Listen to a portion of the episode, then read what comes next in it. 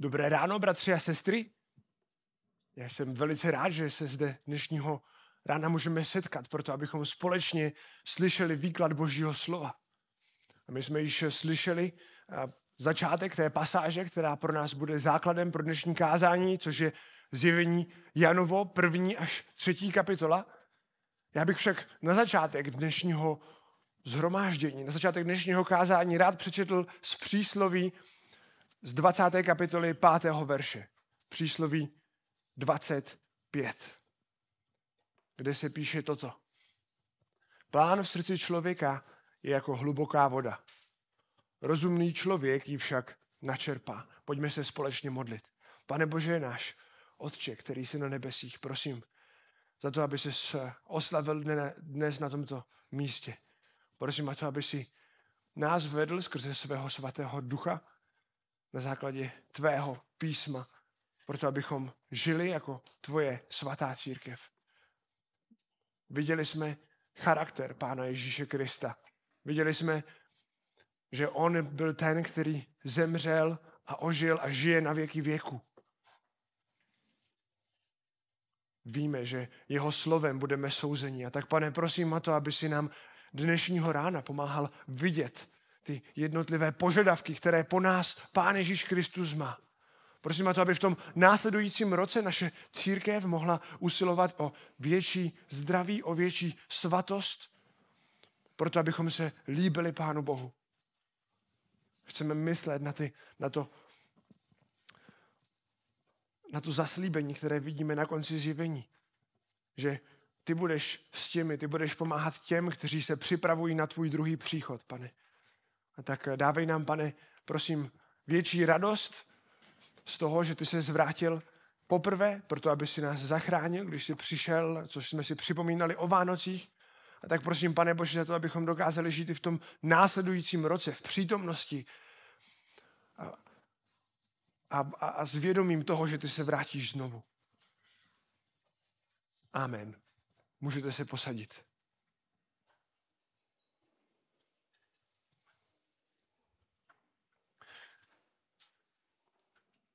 Dovolte mi, abych se vás na začátek zeptal jednu otázku. Jaké jsou vaše plány do příštího roku? Jaké jsou vaše rozhodnutí, která plánujete v příštím roce udělat?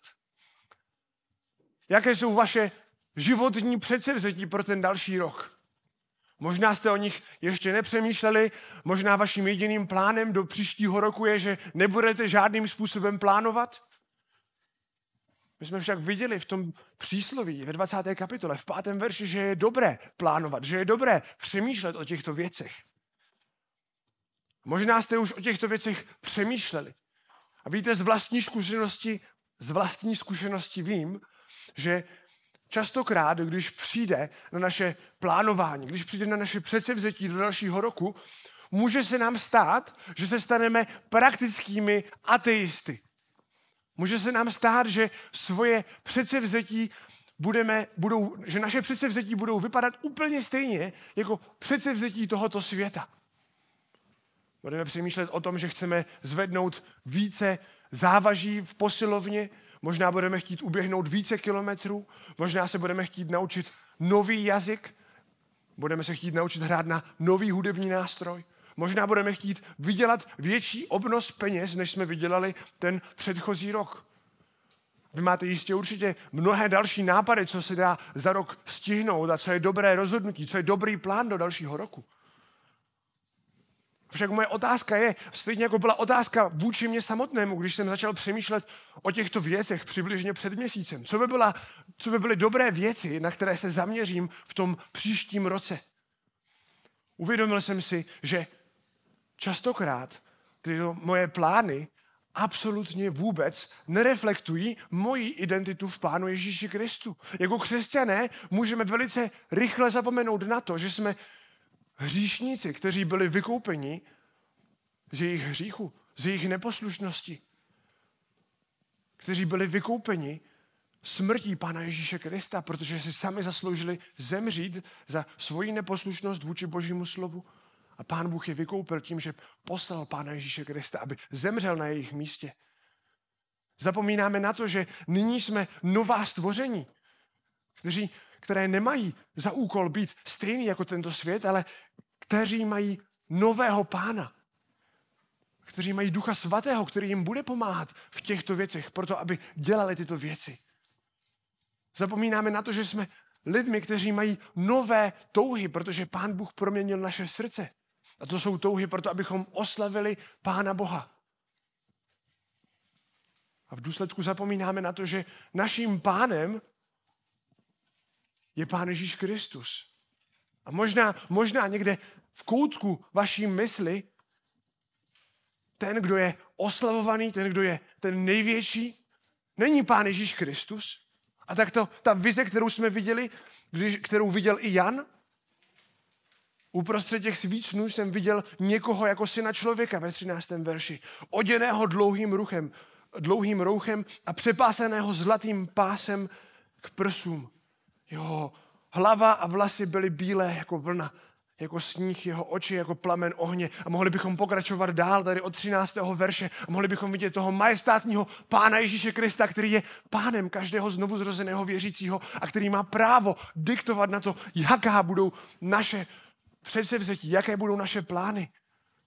Ale je možné, že někde tam v koutku do této slávy, která patří Pánu Ježíši Kristu, dáváme sebe samotného.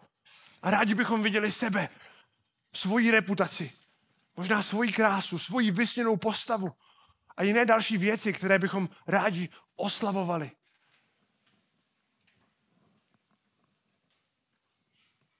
Tak to vypadá, když se když v našich rozhodnutích zapomeneme zohlednit to, že máme jednoho pána, jednoho zachránce.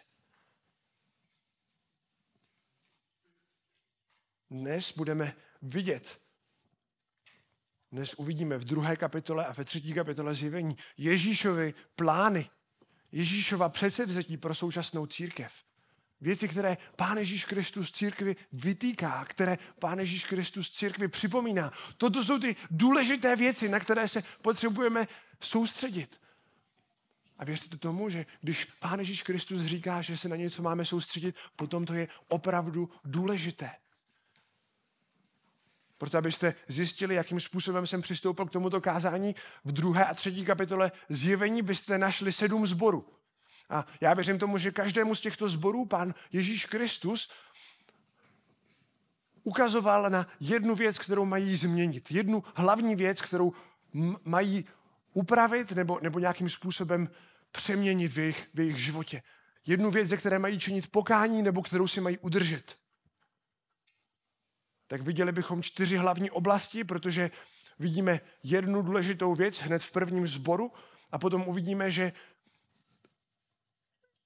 do každých dalších sborů, tak uh, máme, máme jednu hlavní věc, která se opakuje.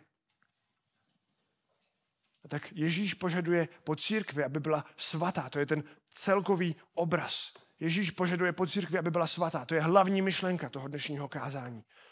Ale my uvidíme čtyři hlavní oblasti naší svatosti, naší horlivosti pro Pána Boha. V první řadě bychom viděli, že Ježíš požaduje církev, která miluje. To bude za prvé, první bod. Za druhé uvidíme, že Ježíš požaduje církev, která má správné učení. Za třetí uvidíme církev, že, že Pán Ježíš požaduje církev, která má horlivé skutky. Za čtvrté uvidíme, že Pán Ježíš Kristus požaduje církev, která je věrná v utrpení. To jsou Ježíšovy požadavky, Ježíšovy plány pro církev nejen do toho příštího roku, ale do každého dalšího roku. Dokud se Pán Ježíš Kristus nevrátí zpět.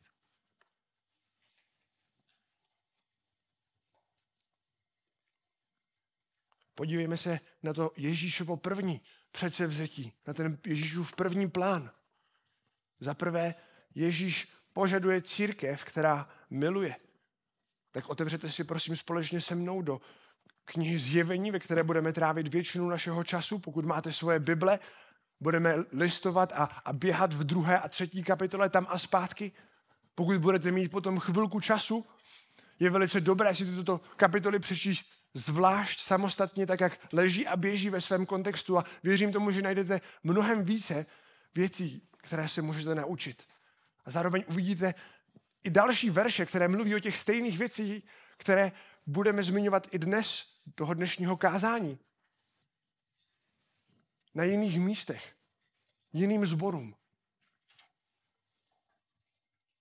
Podívejme se ale do zjevení Janova, do druhé kapitoly, do čtvrtého verše. Ale to mám proti tobě, že jsi opustil svou první lásku. Hned prvnímu zboru, zboru v Efezu, Pán Ježíš Kristus říká a vytýká, to mám proti tobě, že jsi opustil svou první lásku. A to je napomenutí pro tehdejší církev v Efezu. A jedná se hned o první dopis, o první výtku v pořadí. A na tom něco bude.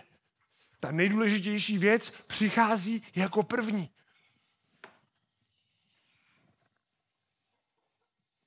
Ježíš nám tak ukazuje, že na naší lásce k Pánu Ježíši Kristu opravdu záleží. Na naší lásce k Pánu Ježíši Kristu opravdu záleží. A nesnad Podívejme se do, do knihy Deuteronomium. Nevím, jak často čtete knihu Deuteronomium. Když byste četli však opravdu pozorně, zjistili byste, že v knize Deuteronomium už od šesté kapitoly, od čtvrtého verše se neustále opakuje jeden příkaz. A to je příkaz miluj hospodina. V šesté kapitole vidíme, hospodin je váš Bůh, hospodin jediný, miluj hospodina svého Boha a zachovávej jeho slovo. A pak bychom mohli vidět tento příkaz na dalších místech, přibližně desetkrát napříč celým, celou touto knihou. To je kniha, která prováděla, která připravovala Izrael proto, aby vstoupili do zaslíbené země. A Pán Ježíš Kristus přichází nyní sem a připravuje věřící lidi proto, aby byli připraveni vstoupit do nebe, do boží přítomnosti. Kdybyste se však podívali na generaci za generací izraelského národa, co byste viděli? Viděli byste lásku k hospodinu? Ne. Viděli bychom modlářství, lásku k sobě samému, viděli bychom lásku ke všemu jinému, než jenom k Pánu Ježíši Kristu. A potom přichází Pán Ježíš Kristus, který ukazuje, jak vypadá opravdová, sebeobětavá láska k Bohu. Pán Ježíš Kristus přichází, vykonává dílo vykupitele, žije dokonalý život, žije v dokonalé lásce vůči svému Bohu a dokonalé lásce vůči svým učedníkům a lidem okolo sebe. Umírá na kříži, je vzkříšen a pak vystupuje do nebes. A přibližně o 60 nebo 70 let později se vrací zpět a co říká? To mám proti tobě, že jsi opustil svou prvotní lásku.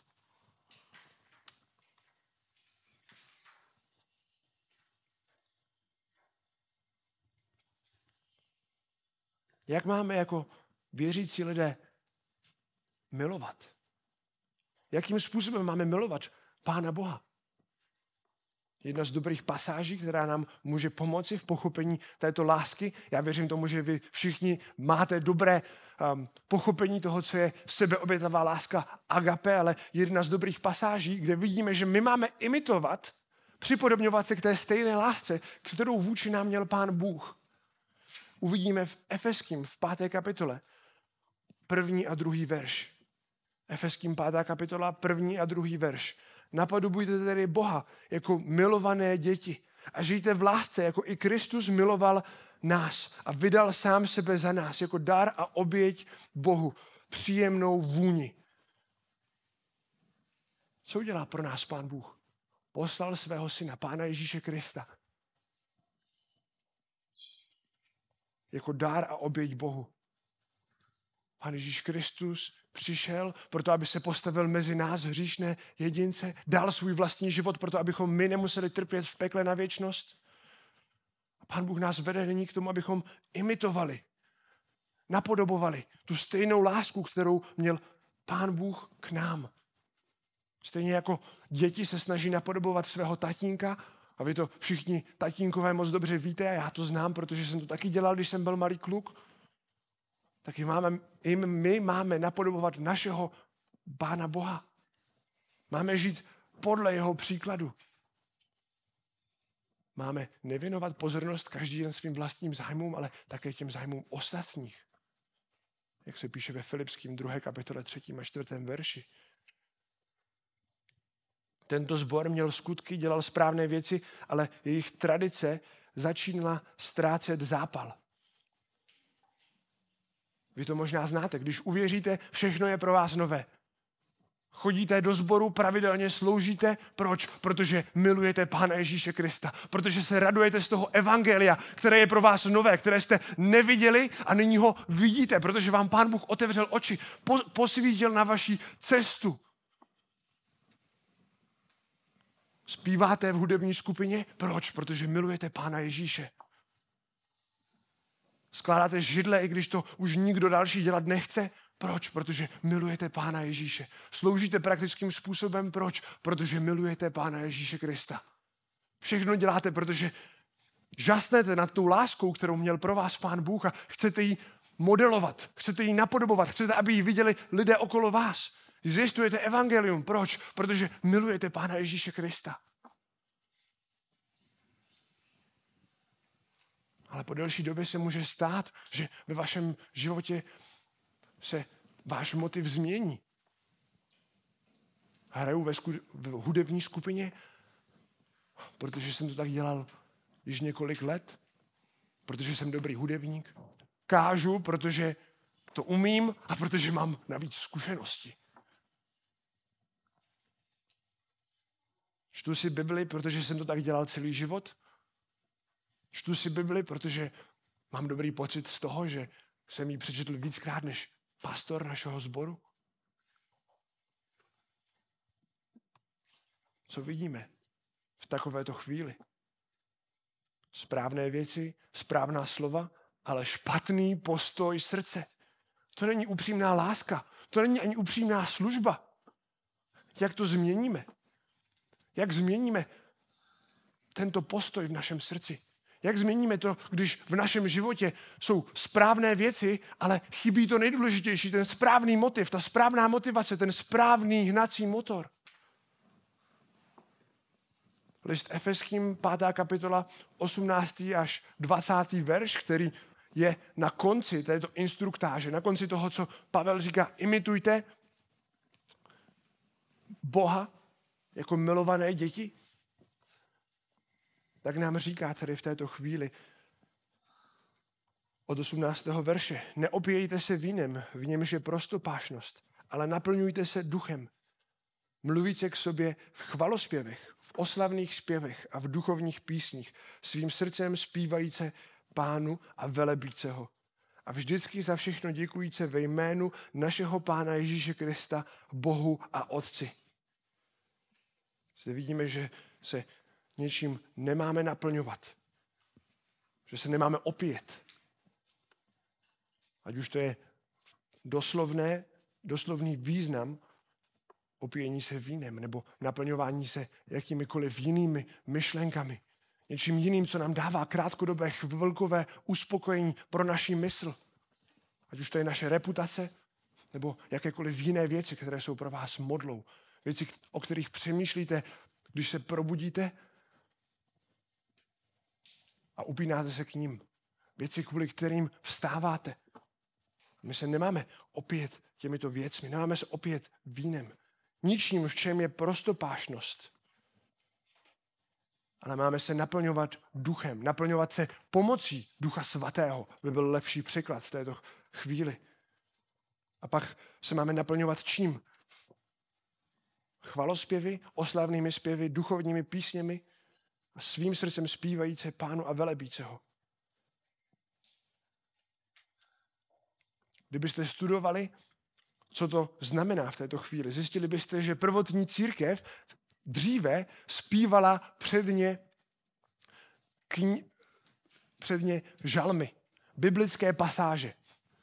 Zpívali Bibli, zpívali žalmy. Jan Zlatoustý ve čtvrtém století píše, že i mladý konvertita, který se teprve nedávno obrátil, většinou velice hravě byl schopný odcitovat celou knihu žalmu. Všech 150 žalmů. Naučil si je naspamět. Proč? Protože jimi neustále chválil pána.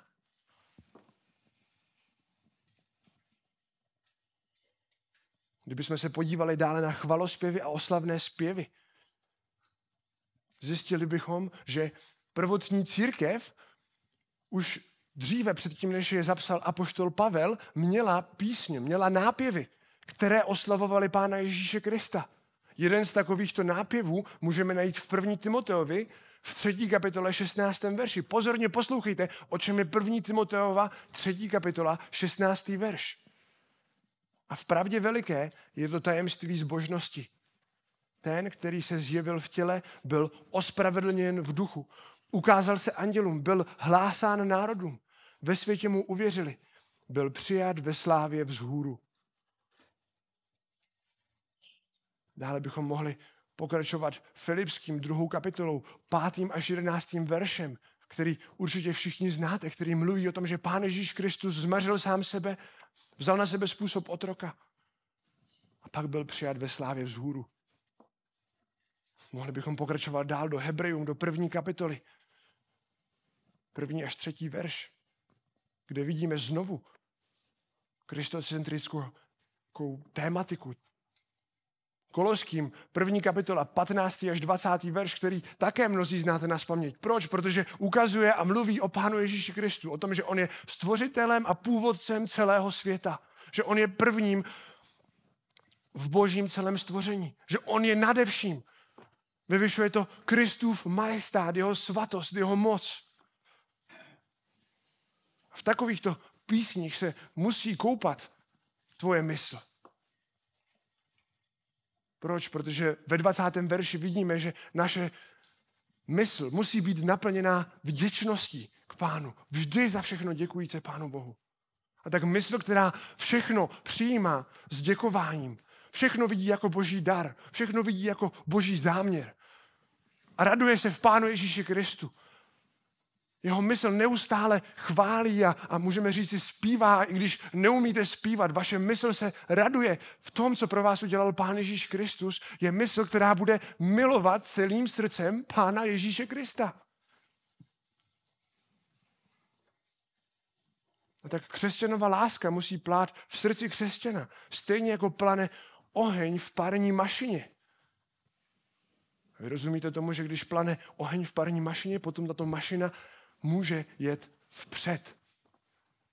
A i křesťan potřebuje dobré motivy pro to, aby byl schopný odolávat pokušením.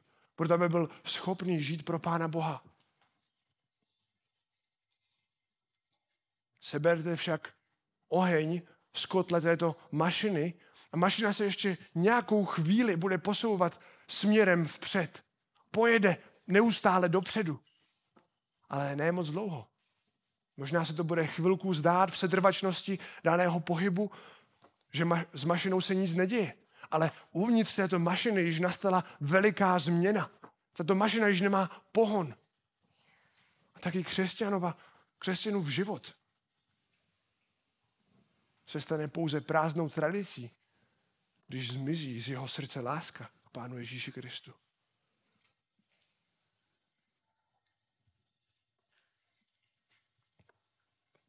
takovéto fázi byla církev v Efezu. A já se bojím, že i mnozí z nás mohou bojovat se stejným problémem. Proč? Protože já, i já zápasím s, s tímto problémem.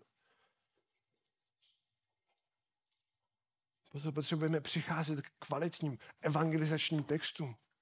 Potřebujeme poslouchat kvalitní evangelizační bohostřednou hudbu, když posloucháme písně. Potřebujeme si dávat pozor, k čemu se upíná naše mysl, k čemu se upíná naše srdce, v čem se skutečně radujeme. Potřebujeme si kázat evangelium každý den. Jak to říká Martin Lloyd Jones.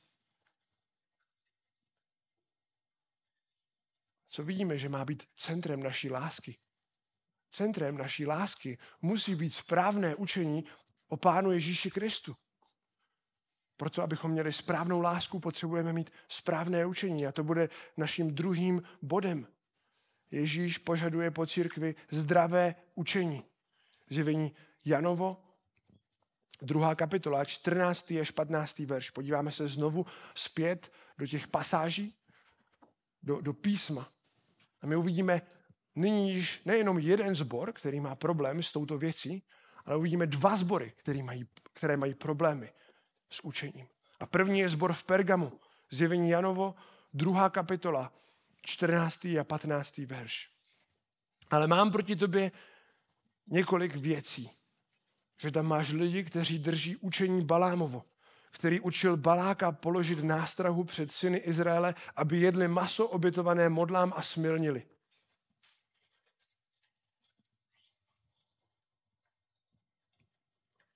Tak i ty máš některé, kteří drží stejné učení Nikolajtu.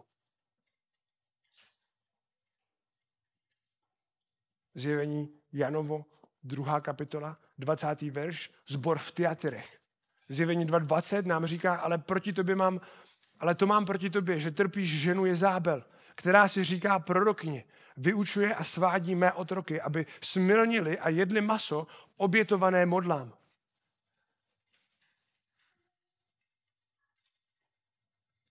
Tak vidíme v tomto textu ženu, která má nemorální charakter, která vyučuje a svádí proroky. Na druhém místě knize v Pergamu vidíme lidi, kteří drží učení Nikolajtu. Můžeme učinit dvě důležitá pozorování.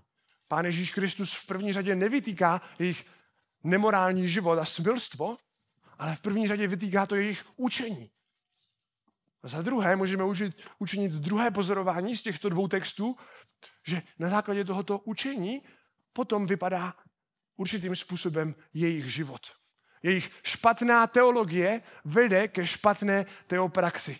Co to znamená? Zasaď špatné učení a sklidíš špatný život, zasaď dobré učení a sklidíš dobrý život. tak v obou dvou těchto případech, ať už Nikolaj T. nebo žena Jezábel, byli lidmi, kteří sváděli k nemravnému způsobu života. Jejich učení bylo tak pokroucené, tak poničené, že říkali, nezáleží na tom, co děláš se svým vlastním tělem, můžeš se oddávat prostopášnosti, můžeš se oddávat nejrůznějším smilstvům, špatným skutkům, kultickým obětem, rituálům, které vypadaly spíše jako dnešní párty, kdy lidé se obžírali, smilnili a dělali nejrůznější odpornosti, které se Pánu Bohu nelíbí. Podobným způsobem můžeme vidět i z církev v Korintu, která si myslela, že jejich tělo je něco, na čem Pánu Bohu nezáleží. Církev v Korintu si myslela, že Pánu Bohu nezáleží na tom, co se stane s jejich tělem, že bude vykoupena pouze jejich duše a proto svým tělem chodili a smilnili s chrámovými prostitutkami. A tak my nevíme přesně, co bylo to učení tady těchto lidí, avšak důležité je, že nesmíme začít přemýšlet stejným způsobem, jako přemýšleli tito lidé. Co budeme dělat proto, abychom měli dobré, správné učení? Proto, aby i náš život vypadal správným způsobem.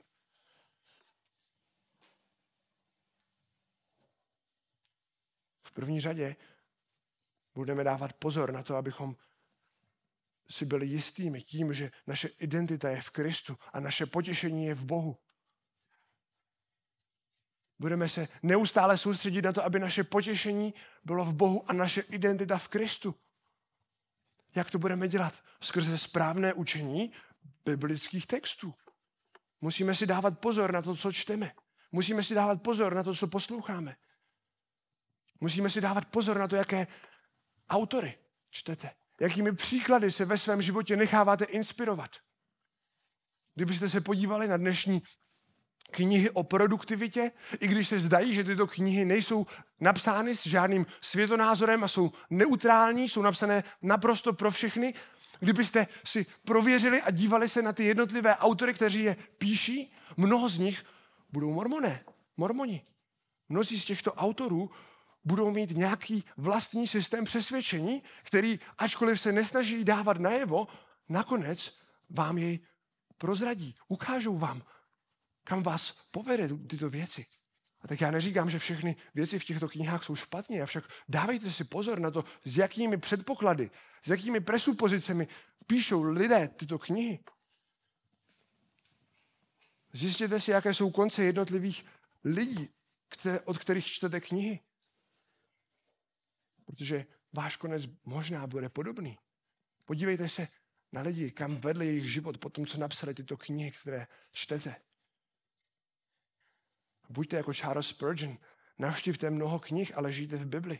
Dávejte si pozor, na jaké filmy koukáte.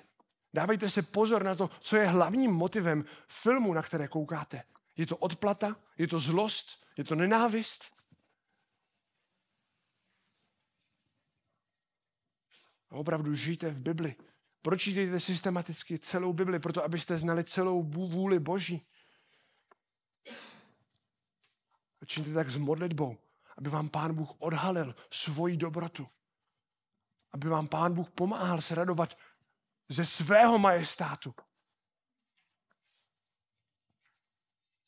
Proč? Protože mysl znovu zrozeného křesťana je jako tělo vrcholového sportovce. Vrcholový sportovec musí mít dobrou dietu, proto aby mohl odvádět dobré výkony. A stejně tak křesťan musí správným způsobem cítit svoji mysl. Musí jíst dobrý, vytříbený pokrm pro svoji mysl. Proto aby mohl podávat dobré výkony. Proto aby jeho život se ubíral správným směrem. A tak kež vaše mysl má dobré palivo pro horlivé skutky. Protože horlivé skutky jsou taktéž naším třetím bodem. Je to třetí požadavek, třetí plán pro Kristovu církev.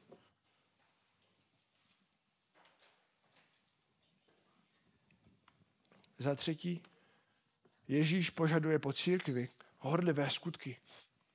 Zjevení Janovo, třetí kapitola, první a druhý verš. My budeme ve dvou textech, ale nyní přečteme jenom ten první. Zjevení Janovo, třetí kapitola, první a druhý verš. Andělu zboru v Sardách napiš. Toto praví ten, který má sedm duchů božích a sedm hvězd. Znám tvé skutky. Máš jméno, že žiješ, ale jsi mrtvý. Tento zbor má skutky, které jsou neúplné. Jak si to představíte? Můžeme si to představit jako dílo malíře, který namaloval obrysy jednotlivých ovocíček, namaloval obrys banánu, namaloval obrys melounu, namaloval obrys jablka, ale potom tyto obrazy nechal nevybarvené. A i na první pohled je vám jasné, že se jedná o odfláklé dílo. Taky křesťané mohou svými skutky často dělat jenom polovinu věcí, které mají a může se stát, že s tím budou spokojenými.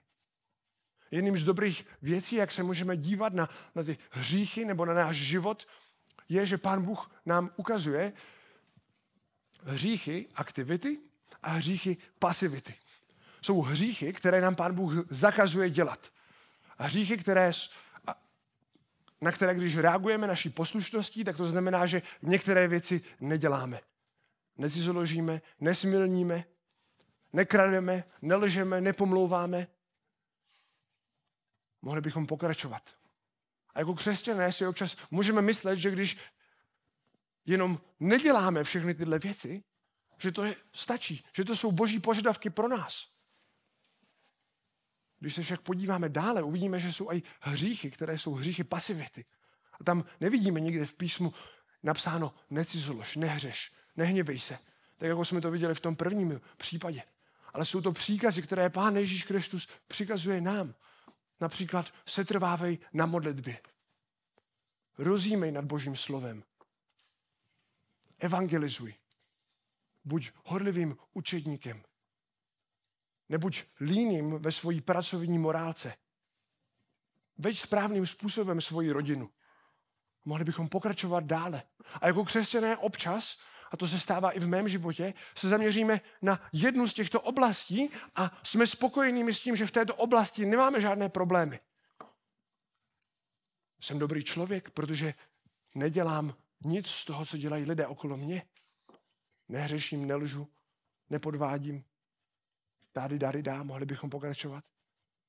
Ale jsme naprosto pasivními v našem čtení písma. Jsme pasivními v naší modlitbě. Jsme pasivními v naší evangelizaci, v našem učednictví, v dalších oblastech našeho života. A nebo naopak jsou to věci, na které se soustředíme, ale do našeho života se vkrádá chtíč, se vkrádá závist. Nebo jiné další oblasti.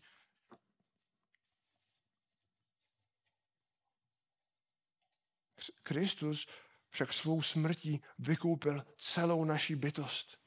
Vykoupil celé vaše myšlení, vaše mluvení i vaše skutky. A proto Pán Ježíš Kristus požaduje, abyste vy celým svým životem mu sloužili. Není nějaká oblast, která je privátní, která by byla jenom pro vás. Nemůžeme si vybrat pouze určitou část svatosti, která nám je pohodlná, nebo ze které máme benefity a ty ostatní věci zahodit a nedívat se na ně. Například může někdo říci, mojí manželce vodí, vadí můj hněv, a tak s tímto hříchem budu bojovat. Ale svoji špatnou pracovní morálku, drobné krádeže v práci, nízké pracovní nasazení a pomluvy, to si mohu nechat. A evangelizace, to je jenom pro fanatiky. Ne, tak to být nemá.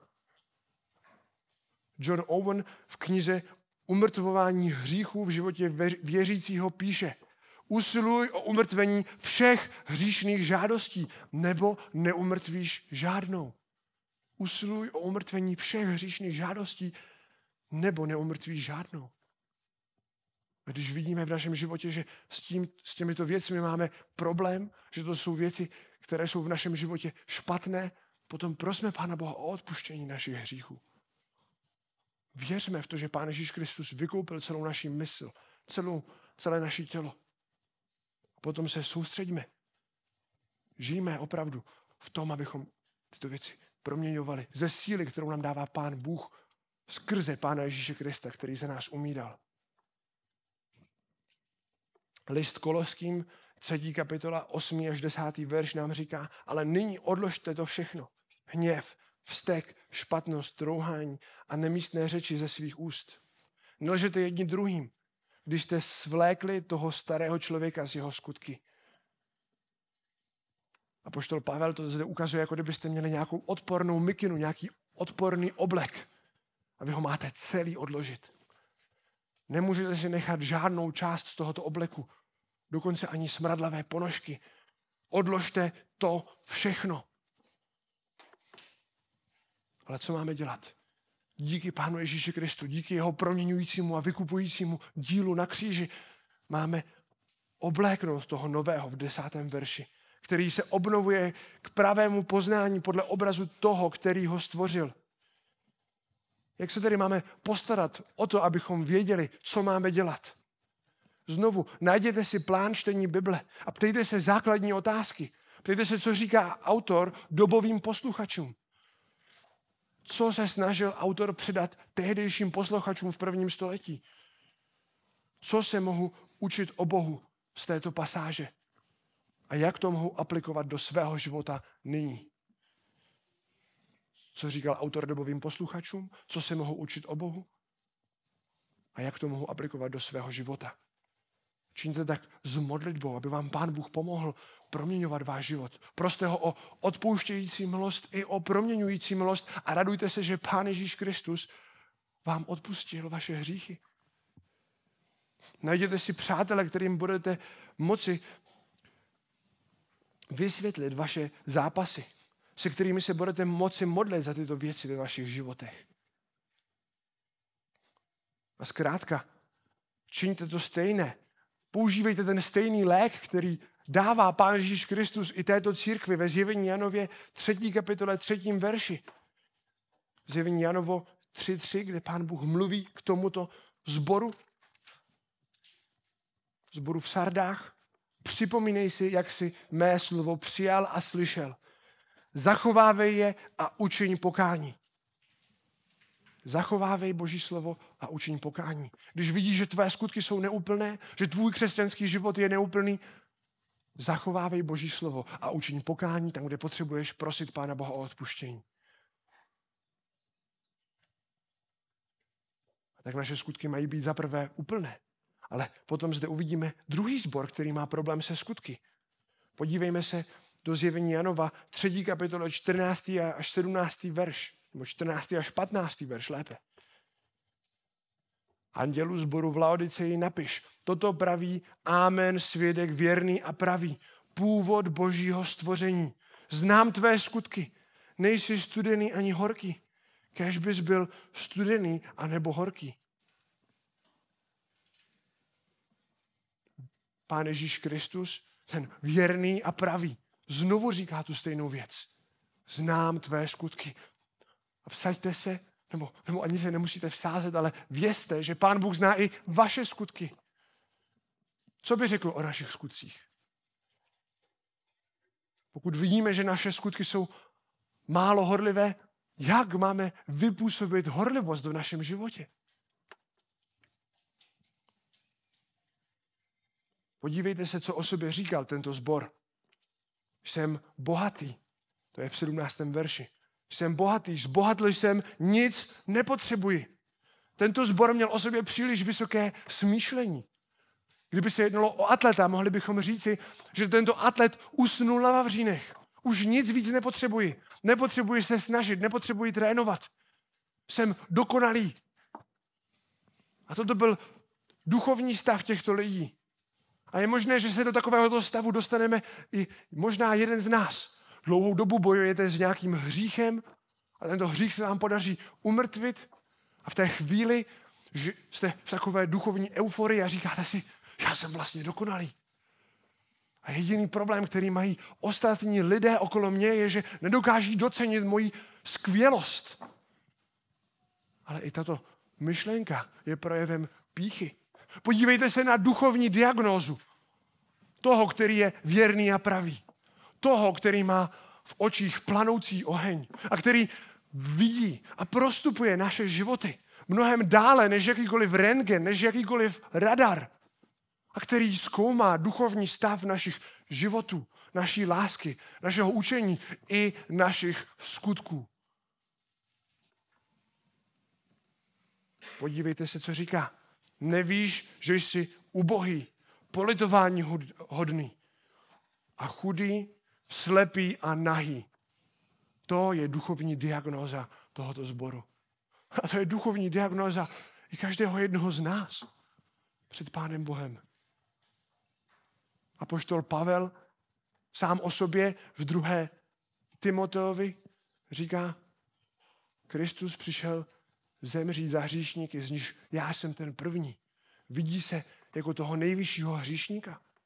A je problém v našem životě, pokud si myslíme, že jsme na tom jinak.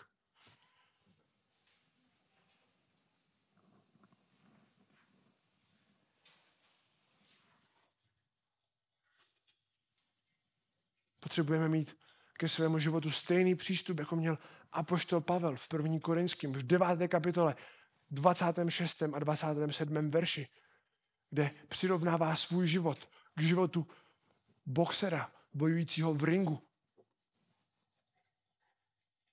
K životu běžce.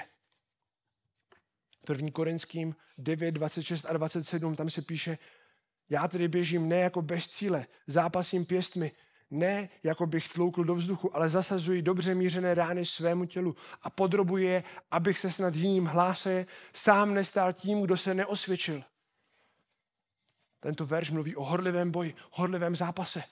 Nutno podotknout, že když římané a, a řekové v tehdejší době bojovali, tak nebojovali s měkčenými rukavicemi, ale bojovali s rukavicemi, které jsou kovové. A já nevím, já si nedokážu představit, jak byste bojovali v ringu, každý jeden z vás.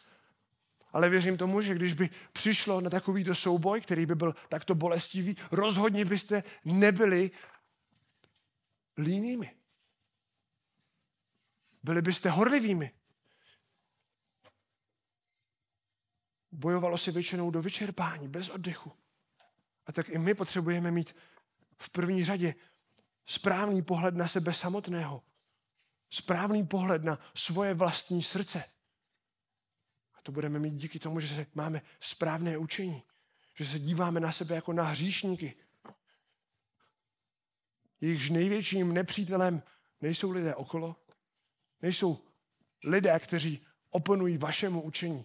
Lidé, kteří se vás snaží zabít, ale vaším největším nepřítelem je vaše hříšné tělo. Tělo, ve kterém žijete, které ještě nebylo proměněno a oslaveno do podoby Pána Ježíše Krista a které je ovládané hříšnými žádostmi. A křesťanův život musí být takovýmto bojem. Bojem vysoké intenzity a vysokého nasazení, maximálního soustředění proti našemu hříšnému já.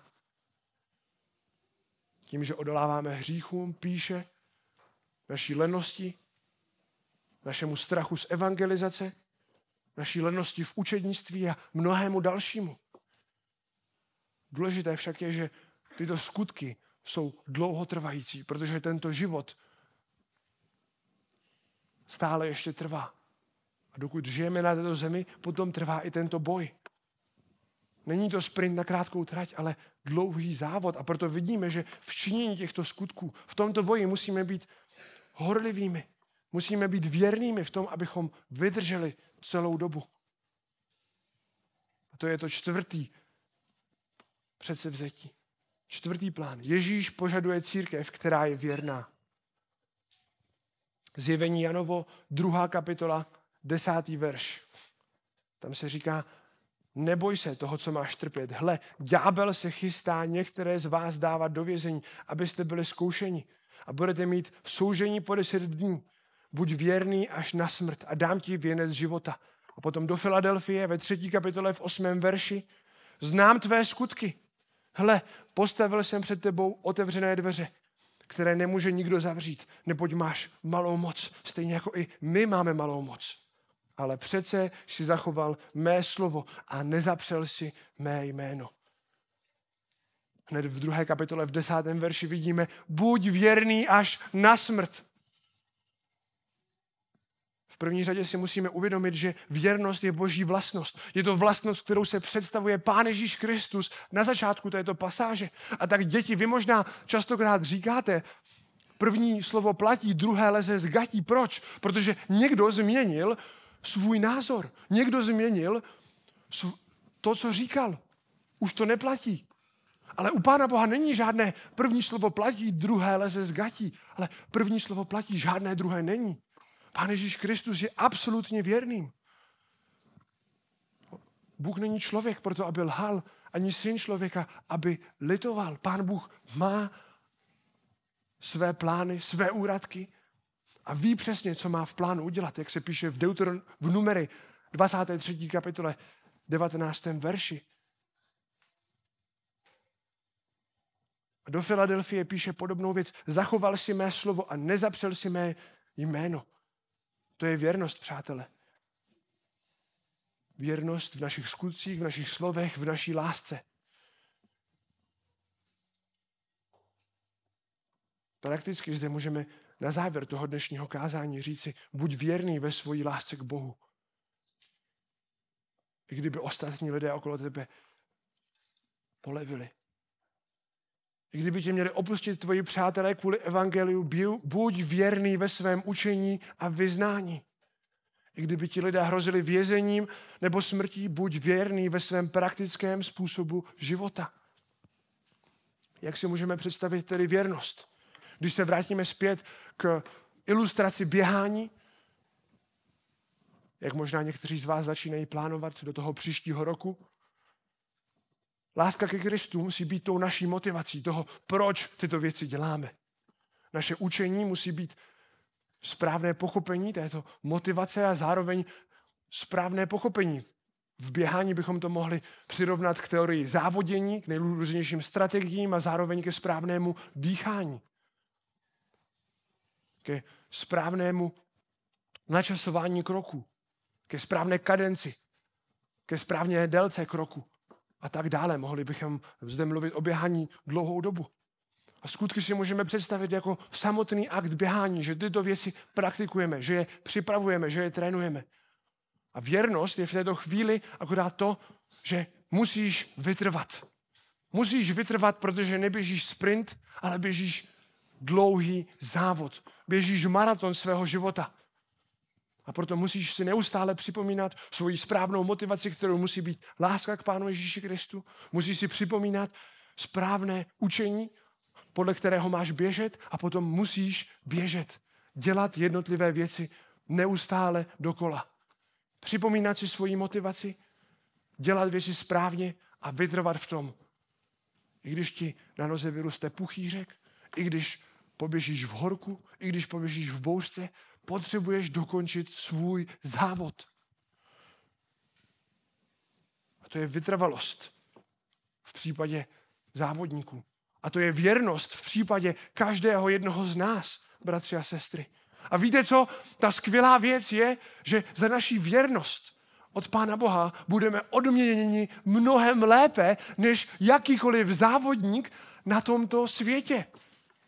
Protože ten nejvěrnější, Pán Ježíš Kristus, nám slibuje, buď věrný až na smrt a dám ti věnec života. To není věnec, který si můžete položit na svoji zeď, ale to je věnec, který vám vydrží na věčnost. Věnec, díky kterému budete jednou moci vstoupit do boží blízkosti a radovat se s ním na věčnost v nebesích. A i nyní se můžeme spolehnout na to, že tento věnec dostaneme, protože Pán Ježíš Kristus zaplatil za nás na kříži. Protože známe evangelium. Protože rozumíme tomu a věříme, že Bůh nás bude podpírat v každé zkoušce a bude nám dávat sílu pro to, abychom běželi dobrý běh a bojovali dobrý boj. Jak se píše v 1. Korinským 10.13. 1. Korinským 10.13. Nezachvátilo vás jiné pokušení než lidské, věrný je však Bůh, který vás nenechá zkusit více, než snesete. Ale se zkouškou dá i východisko, abyste ji mohli snést. Věrný je však Bůh. Když máme tak věrného Boha, který bude jednat podle toho, co on zaslíbil, potom můžeme vzít jeho zaslíbení a můžeme každý další den z jeho síly, kterou Pán Bůh dává, na základě vykupitelského děla Pána Ježíše Krista, jít a dělat ty správné věci, které po nás Pán Bůh chce na dlouhou vzdálenost. Možná si teď říkáš, co mám dělat ve svém životě, když vidím své chyby. Možná jsme dnešního rána zjistili, že nejsme věrnými, nemáme ani horlivé skutky, nemáme ani to správné učení. Je nám salám, co se zde v neděli říká na kázání. A protože nemáme tyto skutky, Nemáme ani správné učení. Nemáme ani správnou motivaci, správnou lásku žít tento život. Náš duchovní stav je na tom špatně. A pán Bůh varuje ve svém slově, že pokud se náš život nezmění, potom on přijde se svým soudem. On přijde se, tvým, se svým trestem.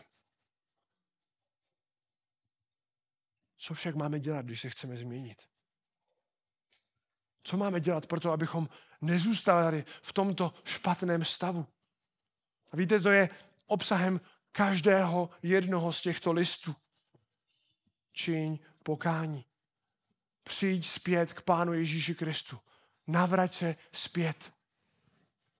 V mnoha z těchto dopisů se píše, buď horlivý a učiň pokání.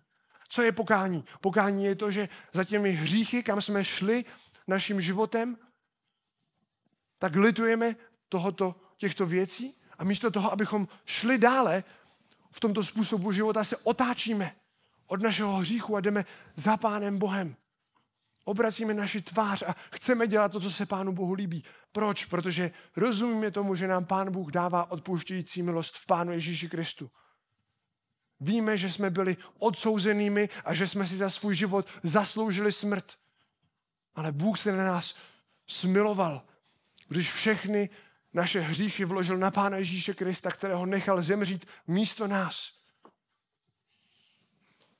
A pak ho vzkřísil z mrtvých. Pokud však těm, těmto věcem věříme, potom už nejsme sami svoji, ale jsme vykoupeni Pánem Ježíšem a proto ten stejný Ježíš Kristus, náš vykopitel, který byl mrtvý, ale ožil a žije na věky věku, ten věrný a pravý, tak nám říká, co máme dělat.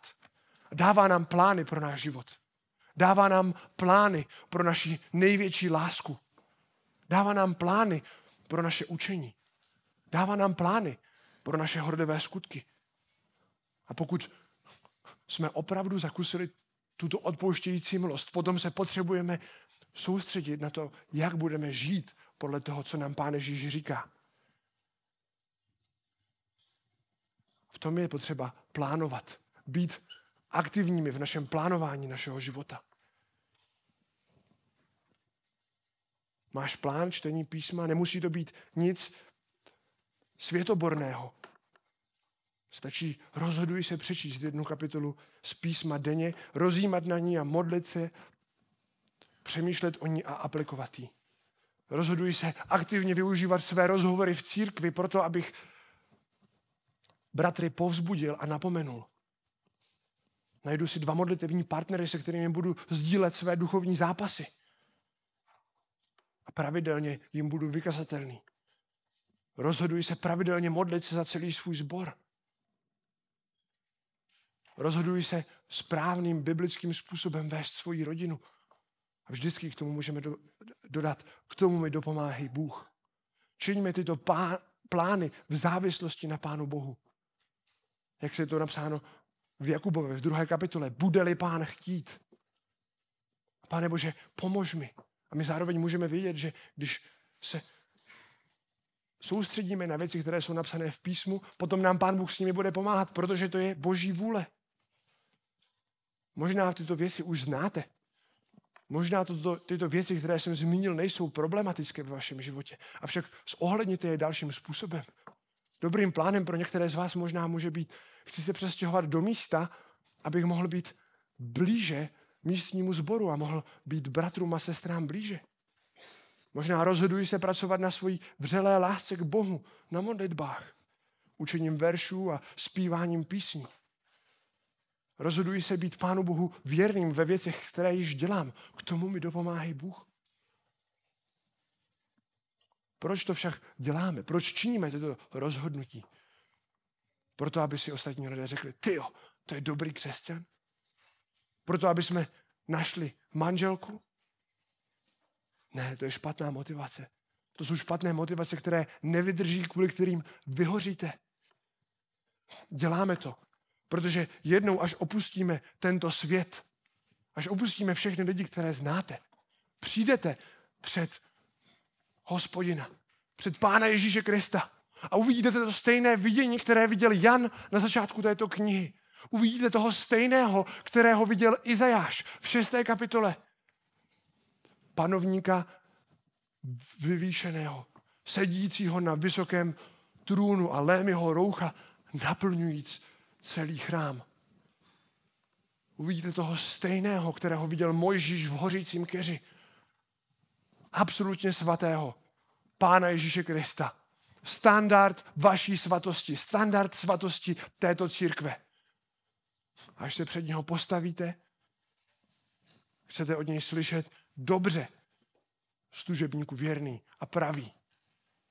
Vejdi v radost svého pána. A tak kéž je váš další rok, další rok vašeho života. Životem, ve kterém bude vidět vaše láska k Pánu Bohu. Životem, ve kterém bude vidět vaše horlivé zaujetí o správné vyučování, protože rozumíte, že to správné vyučování ukazuje na Mesiáše, na vašeho vykupitele. Ať je váš dalším rok rokem, kdy budete horlivými ve vašich skutcích a věrnými i na dlouhou trať. Věrnými ne jako většina lidí ve fitku, kteří vydrží do března, ale kteří vydrží celý rok.